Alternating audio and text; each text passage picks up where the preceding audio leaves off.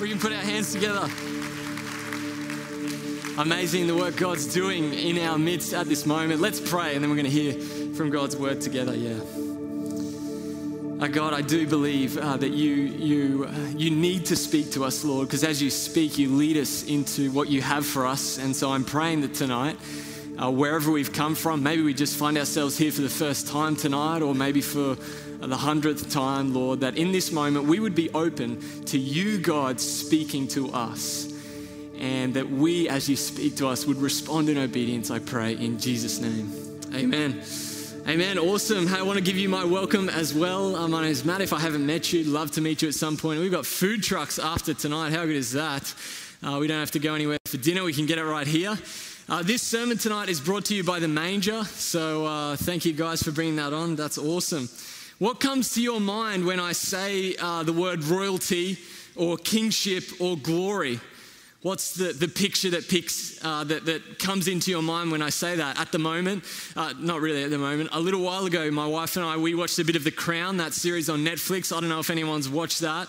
Uh, pretty good series, we didn't mind it. I, I'm not old enough to know whether everything's historically true, but it's interesting nonetheless in some of these scenes, there's the splendor of the queen's, you know, her coronation. Everything is perfect. Everyone is watching. She's got the biggest, the best of everything. She's being served, waited on hand and foot. There was this scene in one of the ones that I saw where she uh, she has this retreat that she goes to in Ireland in the summer. It looks brutally cold. Like I'm thinking, you need to come to Queensland for the summer. But uh, but she goes to Ireland and, and she was going hunting on this one particular episode. And what actually happened was she she would sort of go out and she'd be leading the leading the pack, and then and then when she wanted to shoot, they'd hand her the gun and she'd shoot, you know, in hunting. And then she'd give it back to them and they'd sort of undo the barrel and reload and everything. And then they'd give it back to her. Like absolutely everything done for her, driven, driven around. She's probably never cooked a meal in her life. Royalty, glory. Uh, for a lot of you, that's not going to be it. For a lot of you, it's going to be a Taylor Swift concert. Royalty. Or Beyonce, I don't know. I'm not really up to date on these things glamorous, everything perfectly put together, crowds calling out her name. People are weeping. Does, does that still happen? Like people are just crying, Taylor Swift, oh my gosh. Uh, maybe for you, it's Wally Lewis, the king. You know what I mean? Wally, the king. And uh, that's your picture of royalty, of glory. Uh, just this last week, we, uh, I don't know whether we, uh, you knew this, but we had a, a, seniors service, a seniors Christmas service in the church, and we had a whole heap of seniors, and we sung carols and a whole heap of thing. And, and this week, I got to make my debut as Joseph. Gemma and I were Mary and Joe, and yeah, thank you, thank you. Audrey, uh, she's a girl, but she was playing little baby Jesus, and that was awesome. And, uh, and I'd never done this before, so we walked in, you know, down through the crowd, and we came up onto the stage just about here. And I, to be honest, I'd, I'd known for about a week that I was going to do it, but I'd put no thought to it. I'm like, you know, just when you're a pastor, there's things you do, and I'm like, okay, this is just another thing that I'm going to do. So anyway, I walk up onto the stage, and then I get up there, and I was just overwhelmed. I was like, man, this is incredible to represent this sacred, incredibly precious moment. And, uh, and as I was up there, I saw the manger. And I'm like, what is with this? You know what I mean? Like, I don't know. I, I don't think I'd fully wrestled with, with what this is um, before. You know, we've had a fairly recent experience of birth in our family, so I know a, a little bit what that is about. And I want to tell you, I would not want to put my daughter in a place. If you didn't know, the manger is where animals feed from, right? This is not just, it looks beautiful and glamorous when our creative team have put it up here all nicely, but I want to tell you, this is not what the manger that Jesus was in looked like. The manger is an animal feeding trough. It's, uh, it would have been dirty, it would have been horrific. And the thing that was going through my head that I want us to ask tonight is Is this fit for a king? Is this fit for a king? That's what I want us to, to ask here tonight and see if we can come to a, an answer on. We're going to go to Luke chapter 2. Luke mentions the manger three times in his narrative. He's actually the only gospel writer that mentions the manger, but he's trying to make a real point about it. So we're going to read from verses 1 through 7. In those days, you would have heard this story, but, but I hear it afresh again tonight. In those days, Caesar Augustus issued a decree that a census should be taken of the entire Roman world. Uh, that a lot of people think that that's kind of an arrogant thing, you know what I mean? When, when you're in charge, you count how many people are a part of your kingdom. This was the first census that took place while Quirinus was governor of Syria, and everyone went to their own town to register. So Joseph also went up from the town of Nazareth in Galilee to Judea, to Bethlehem, the town of David, because he belonged to the house and the line of David. He went there to register with Mary, who was pledged to be married to him and was expecting a child while they were there. Oh, sorry, and was expecting a child. While they were there, the time came for the baby to be born, and she gave birth to her firstborn, a son. She wrapped him in cloths and placed him in a manger because there was no guest room available for them. So Mary and Joe make their way up. They got to go to uh, Joe's home hometown, and they they make their way. It's busy, right? Because everyone's going to their hometown, so the hotels are booked. And they get to the hotel, they get to the inn, and it's it's fully booked. No vacancy, no more room. And so, and Mary's literally about to burst. She's ready to have this kid.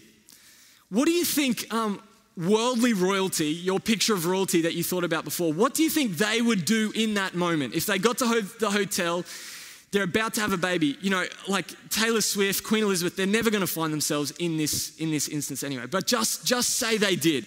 Just say Donald Trump's there. He rocks up to the inn, it is full, he's there.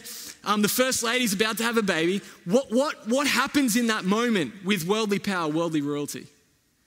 Well, they walk into the hotel, they walk into the inn, and everyone sees who they are, and then everyone starts to make way. Uh, they, they say, Look, people who we've already booked, sorry, actually, uh, uh, Queen Elizabeth is here. She needs to have the, the next king. You've got to get out. They would take up probably the whole inn, they'd have the whole inn to themselves. Everyone would be kicked out. What would your reaction be in that moment when the, when the inn's full, when the hotel was full? Your wife's about to have a baby. She needs a place to have the baby. My, my reaction would probably be to lament the situation. I'd probably be complaining. I'd be, man, this is not good. You know what I mean? Like, this is, I cannot believe this. I would be working hard to convince whoever I needed that it's inappropriate for a baby to be born in the conditions of the, the stable. This is inappropriate, you know. He's the Lord of all the universe, not just of one country, not just of one city. He made the whole thing. Surely, if anyone had rights to the inn, it was him.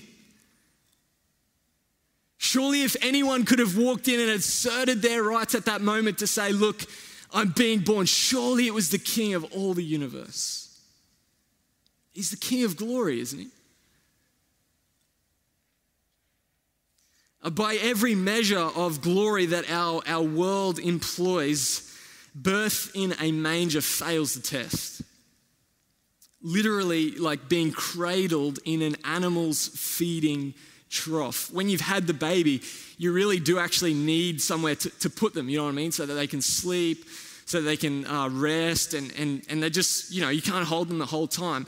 And, and, and literally, that is what Jesus was put in. Not, not this pretty thing like an animal's feeding trough. This is not the way that kings are to be born. To be honest, the process of birth itself isn't all that neat and perfect of a process. It's not really something that you would think the Creator should have to go through in the first place. How is it right for the King of all the world not only to be born, but to be born into a manger? How is that right? One way the church has, has tried to, to reconcile this for a long time and one way that we try to do this is by thinking, well, actually, Jesus is forsaking his glory in this moment by, by coming to earth and being born in a manger. Jesus is, is giving it up. He's leaving his glory in heaven. This is a, a slight, this is an aberration on God's real glory. This is not his, his glory. But listen to John 1:14. The word became flesh made his dwelling among us. we have seen his glory. The glory of the one and only Son who came from the Father, full of grace and truth. Is John forgetting the manger here? John the Apostle who wrote those words? Is John excluding the cross, the most shameful way that, that a Jew could ever think to die? I mean, that is the cross is the ultimate shame, let alone the manger. One of my weaknesses is directions. I'm very directionally challenged, navigationally challenged. I drive everywhere with maps unless I've been there like more than five times. And, uh, and my wife, however, is quite good. Uh, there's probably some that are better than her, but she's quite good. And so, you know, when we've traveled a little bit, it's been so good because she generally knows where she's going. She'll try to do it without the map, but I'll just pull up the map, you know what I mean? Uh, usually it's the other way around. It's the guy trying to say they know where to go, but not me. Like, I know that I'm, I'm challenged in this area. Anyway, one night, Gemma and I, uh, I think this was actually before we were married. I think we were only engaged at the time. We were, we were both going to the same place, someone's house. Can't remember the occasion. And it was in a location that neither of us were familiar with. And uh, we were in separate cars on this particular occasion, but, but we, both, uh, we, we both drove there. And it was in the afternoon. And when we went to leave, it was, it was then nighttime. And we both went to leave at the exact same time. And I thought to myself in this moment, I'm like, you know, there's only one way to get better, isn't there? There's only one way to get better. If you're directionally challenged, there's only one way to get better. Just put the maps away and give it a crack. And so I'm, I'm thinking to myself, I'm going to give this a crack in this moment. So I didn't get out the maps. I'm trying to think through, okay, did I turn right or left into this street? I'm not 100% sure. I'm trying to remember, you know, how you're doing that when you're trying to remember where you've come from. So, anyway, here I go. I'm going to give this a crack. So, uh, we, we, left at the same time. We both got in our cars, and I start driving in a particular direction. Uh, we were going to the same place, actually. We were on our way to the same place. And Gemma drives straight back past me in the opposite direction. And uh, so, I've got a decision to make in this moment, right? I've got a decision to make. Either I can say, man, she has no idea where she's going or I can humble myself and say, look, I think I'm actually going the wrong way, do a U turn and uh, start, start to follow her. John 1:14, I want to read it to you again. The word became flesh, made his dwelling among us. We have seen his glory, the glory of the one and only Son who came from the Father, full of grace and truth. The manger and indeed the cross is Jesus driving back past the world in the opposite direction. The manger is Christ seeking to break our categories of glory and shame. The world's version of glory and shame rest on the externality of circumstances. Let me explain this to you. Those who are considered glorious in our world are those who are served, who have hordes of people waiting on them, getting them things for them. Whereas the shameful, the lonely are those who are the servants. The glorious, according to our world, have perfection of image and, and possessions, whereas the lonely, the, the lowly have imperfections and lack the glorious of our world have the capacity, whether by finances or, or privilege or status or position, to control their circumstances through their power. Whereas the lowly and the shameful are those who are dictated to by others in our world. So Jesus comes into this world without title without societal status, without privilege, into a manger. What, what is actually a place that would be considered for the lowly, for the shameful, a place of the, what the world would say humiliation. And he goes eventually to a cross, and in all of those moments, he says, Behold my glory. Jesus' glory does not rest on any circumstance. Jesus' glory is who he is, it's his personhood alone that makes God glorious. He needs no entourage, He needs no amount of followers on social media. He doesn't need an army of angels for us to consider him glorious. He doesn't need bright, shining clothes to make him glorious. He is glorious. His nature, his essence is a king. It doesn't need to be justified by any external circumstances. It is the truth. It is what it is. It stands alone. His glory stands alone. The narrative of Scripture is not that, that Christ leaves his glory behind in heaven, but rather that he brings his glory. Because his glory is who he is, not where he is. Colossians 2 9. The fullness of God, the deity, dwells in Christ. Nothing left out, no glory left anywhere. The fullness is in Him. Jesus' glory is not informed by his circumstances like the world defines and describes glory. His glory is who he is. So they get to the inn. There's no room, totally full. Mary's about to have a baby. Far be it from Jesus to kick someone out of the inn to serve himself and his own plight and his own comfort at the expense of another. Let's go to the manger. Let's go to the manger. There's no problem for me with the trough. The trough is fine. The trough is not shame for me. The trough is not a problem for me. In fact, if I lie in the manger, it will help them to realize that my glory is not what they think it is. My glory is not like the glory of kings and rulers of the world. My glory stands alone.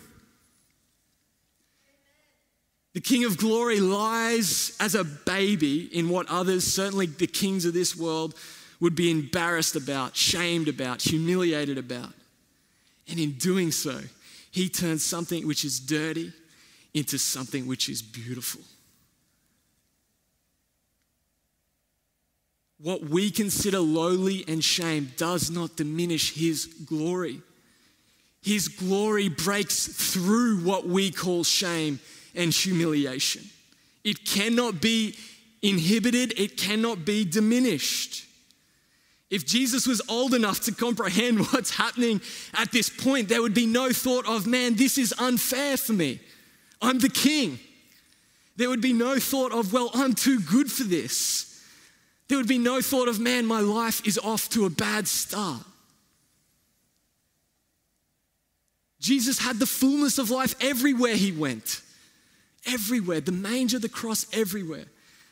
The wonder of the manger it's not that God is giving up his glory to lie in it, but that by lying in it, he reveals where his glory is really found.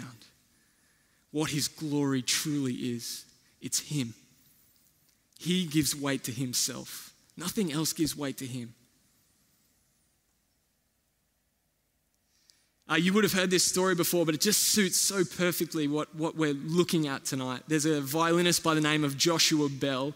He's world famous, and uh, I'm not. I don't follow. Um, do you call that violining? I don't know. I don't. I don't follow violinists very much. I don't even know where they play, but he plays in all the mega things where great violinists plays. He sells out the stadiums. Where do they play in stadiums? I'm not sure. I should have researched this a bit more. Anyway, in, uh, in 2000, so, so people buy tickets, you know what I mean? Like expensive tickets, big tickets, big stadiums, and he plays this beautiful, I love the violin, I do love the violin. He plays this beautiful violin. In 2007, he did an experiment. You would have heard about this, but it, it's just perfect.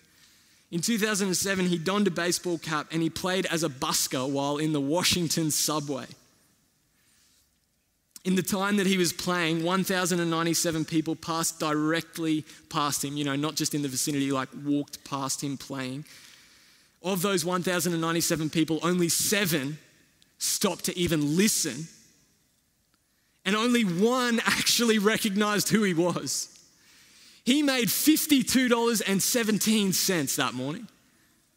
A world famous violinist 20 of that, $20 of that was given by the one person who recognized him and thought, what's he doing in the subway? Joshua thought to himself, let's see what happens when I remove all the show, all the image, all the external circumstances, all the, the things that, that make my, my violining what it is, and just play. And everyone missed it, bar one person. Because they weren't looking for it. They had an image of what greatness and glory was, and, and a busker in a Washington subway was not that. This is what I want you to get tonight if you get nothing else. As long as we are defining glory as the world defines it, we will miss the glory of Jesus. As long as we are defining glory and power and success and greatness as the world defines it, you will miss, I will miss the glory, the greatness, the wonder of Jesus. We will have to presume that the manger is Him sacrificing His glory, which is somewhere else.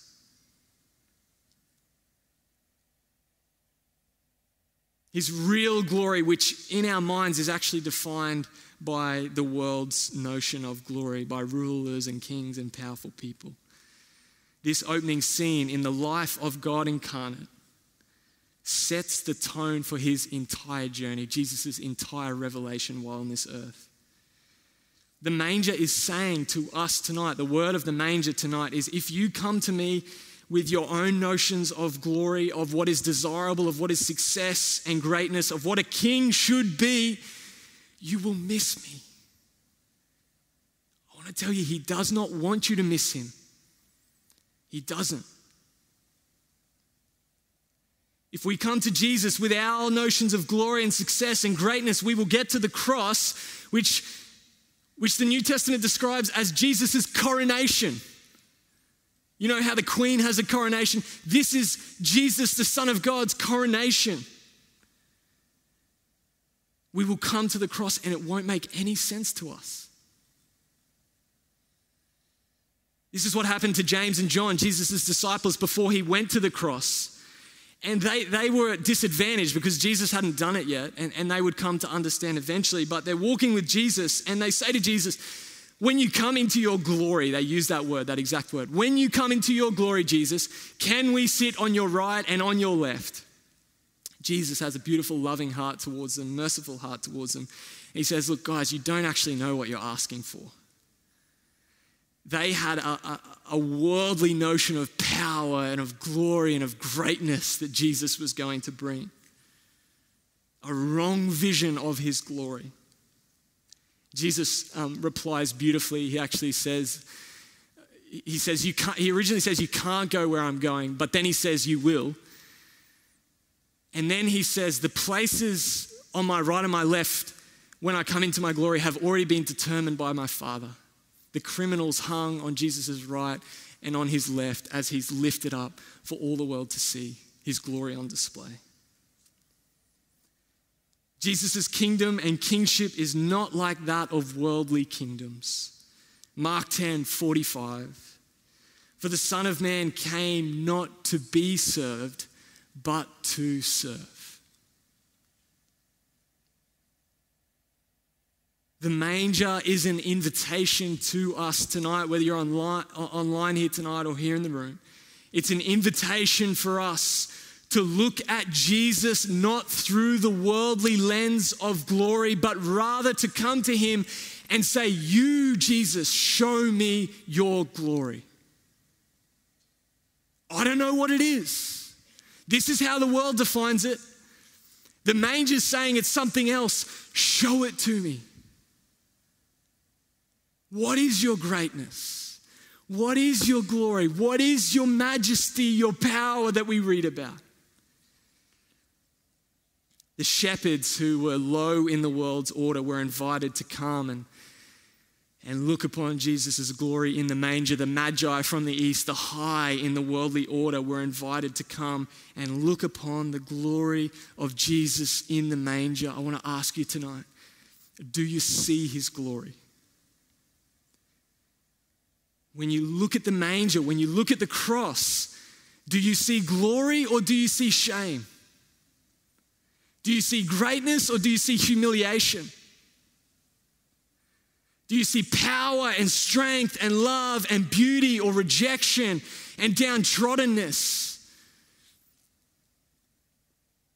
2 Corinthians 3:18 says this, and we all who with unveiled faces contemplate the Lord's glory are being transformed into his image with ever increasing glory which comes from the Lord who is the Spirit.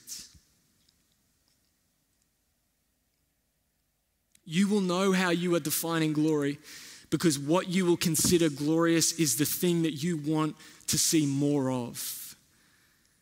You can't help it. It's glorious. I want to see more of it. Show me more of it. It's amazing. It's amazing. What we consider glorious is what we want more of. Is that thing Jesus? Is Jesus glorious to you?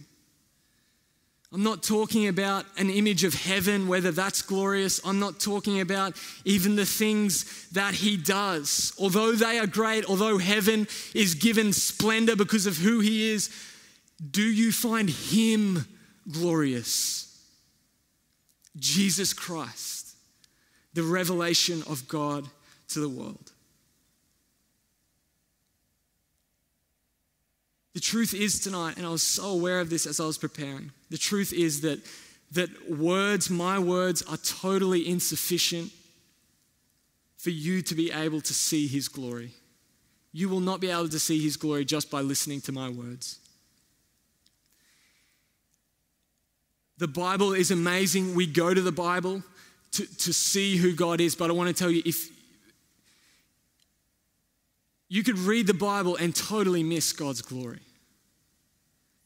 There, there were people standing at the cross, witnessing it, and they missed his glory. So, how do we see it? John 16, 13 to 14. This is how we see his glory. But when He, the Spirit of truth, comes, this is Jesus speaking, He will guide you into all truth. He will not speak on His own. He will speak only what He hears, and He will tell you what is yet to come. He will glorify me. Because it is from me that He will receive what He will make known to you. The Holy Spirit of God, the gift given to the world, reveals Jesus' glory to us.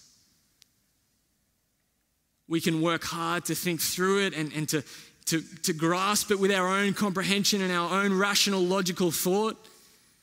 Without the Spirit, we will miss it. The Holy Spirit, Jesus said here, the Holy Spirit will glorify me. In other words, He will show you my glory. And this is what 2 Corinthians 3:17 says. Now the Lord is the Spirit. And where the Spirit of the Lord is, there is freedom. You know, we've been talking over the last couple of weeks about our need for life our need for freedom from release of these things in our in our lives that hold us guilt, anger, jealousy, fear, rage, discontent, the, the need for release from these things. The invitation of the manger tonight is that as you see the glory of Jesus by the power of the Holy Spirit, you will be transformed into the image of Jesus Christ in ever increasing glory. This is the beautiful message of Christmas. This is the gospel that God has stepped in, written himself in, left none of his glory in heaven, given us the full thing. Not only did he give us the full thing, He then says, I'm going to give you my spirit, which will reveal in your heart the full thing. So many people spent time with Jesus, did not see his glory. The Holy Spirit is what sheds the love of God abroad in our heart, the knowledge of Jesus Christ. And so that's the invitation tonight.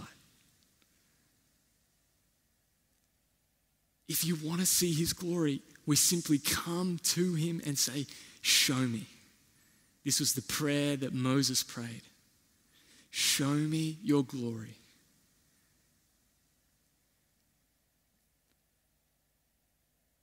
Are we hungry to see that? Do we want to see his glory? If we want to see it and we come to him, he will show it to us. He's not holding out on us. He will reveal it and we will move from the place that we are in into ever increasing glory to reflect his image. And life will flow in. The life that he had all the time when he was in the manger, when he was in the cross, it will flow into us. Our lives will be transformed. This is the good news of the gospel of Jesus. Maybe you're hearing it for the first time here tonight. That's okay. The first time is, is, is good enough. And so I want to invite us to pray and uh, for us to ask God this Christmas that by the power of His Holy Spirit, He might show us His glory. God, we do. I thank you, God, that you didn't leave anything. You, sh- you showed us the fullness of who you are.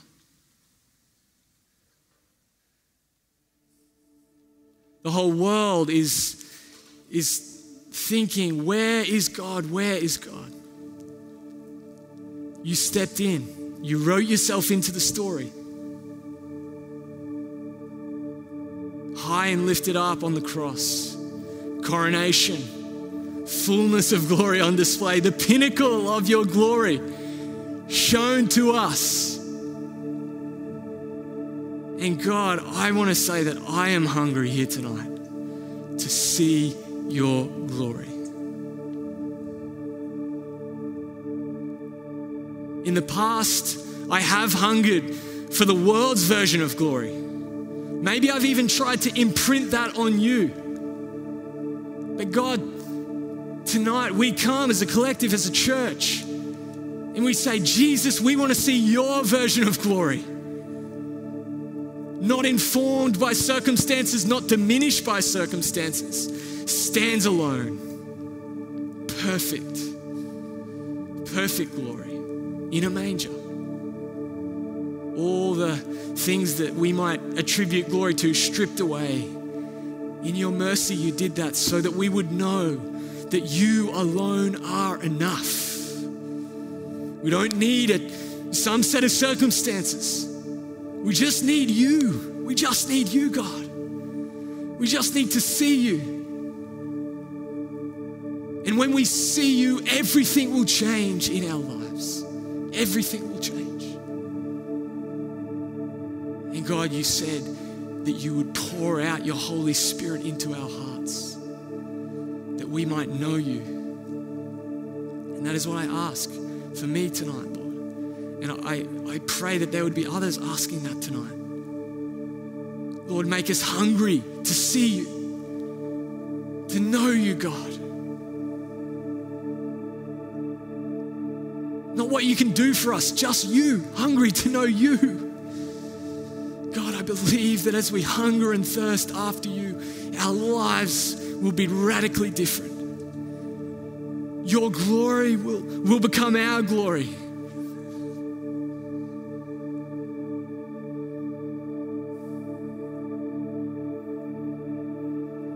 God, I pray that this Christmas, maybe for the first time, some would taste and see that you are good, that you are good. And uh, this moment is a good enough moment, Lord. I don't see any reason why you couldn't show some your glory now in this moment. If we're willing to be obedient to you, to say whatever you, hey, I want you to do this, if we're obedient to that, willing to do that, there's nothing holding us back. And so, Holy Spirit, even as we sing this now, as we come to adore you. We- We're going to sing these words Come, let us adore Jesus. Holy Spirit, show us who He is. I pray. In Jesus' name, amen. Amen. We're going to stand together and sing this song, and I just want to invite you to make that prayer during this song. God, show me your glory. Show me who Jesus is.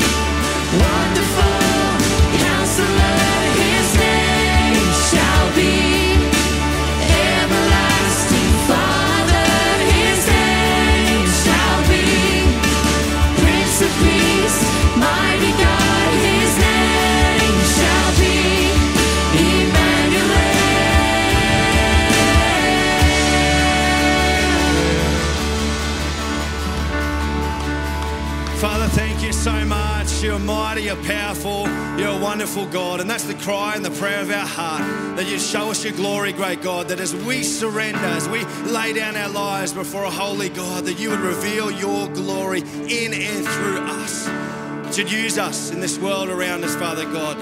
Your, your glory would shine through us, great God.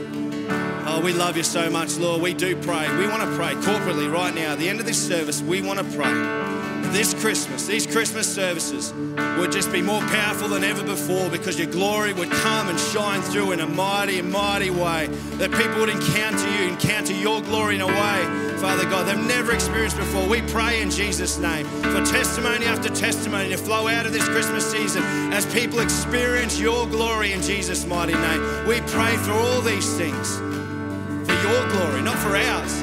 It's your church, it's your work, it's your mission you began, and you will bring to completion, Almighty God, all for your glory. You're a glorious God. We love you, we worship you. You're amazing, you're amazing. So we thank you, and we just pray all these things in Jesus' name. Amen, amen.